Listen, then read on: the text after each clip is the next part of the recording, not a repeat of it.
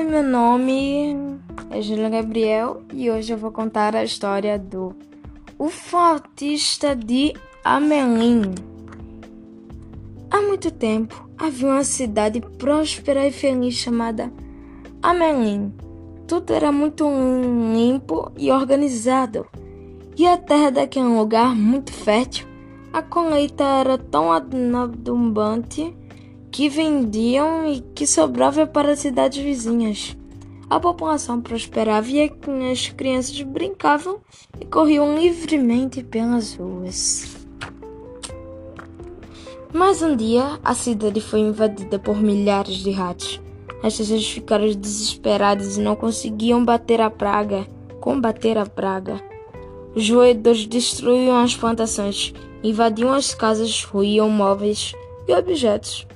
Os habitantes inventaram muitas maneiras dificilmente de sumir com os bichos, ratoeiras, armadilhas e até gatos das cidades vizinhas. Pareciam que quanto, tem, quanto mais tentavam fazer desaparecer, mais ratos apareciam. A população fez uma, a população fez uma região de emergência para decidir o que fazer. Concluíram que, que ficaram pobres e doentes se os ratos continuassem a se multiplicar. Diante da gravidade da situação, decidiram oferecer com 100 moedas de ouro para quem exterminasse os ratos. Muitos se candidataram para resolver o problema, mas ninguém conseguiu. Até que um dia surgiu na cidade um flautista que dizia saber como se livrar dos ratos. A recompensa será minha. Por hoje livrarei a Melã dessas criaturas. Os moradores duvidaram de um, de um rapaz tão franzinho conseguisse se livrar de milhares de ratos. Mas o deixaram tentar. Pois bem, garoto, faça esses ratos sumirem, a recompensa será sua.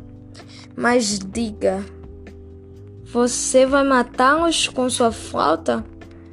Caçou um dos homens mais importantes da cidade todos. Caçou um dos homens mais importantes da cidade e todos riram. O flautista começou a tocar uma melodia muito suave que encantou os ratos ao passar pelas ruas. Os bichos saíam hipnotizados de seus esconderijos atrás dele o rapaz tocou a música até sair da cidade e entrar num bote cortado por um rio. O flautista atravessou o rio. Os jatos conseguiram o rapaz e se afogou e se afogaram. Feliz por ter completado a missão, o jovem voltou para Amelim para receber sua recompensa. Todos na cidade ficaram aliviados por estarem livres de ratos. Por tudo voltaria ao normal. As plantações, as casas, as crianças poderiam brincar livremente e a cidade continuaria próspera. Quando o flautista retornou à cidade, os mais poderosos e avarentos estavam arrependidos de, de terem oferecido a recompensa. E, já que estavam livres do problema, disseram: Não vamos pagar. Afinal, que trabalho você, você teve tocar uma flautinha e não valer 100 moedas de ouro?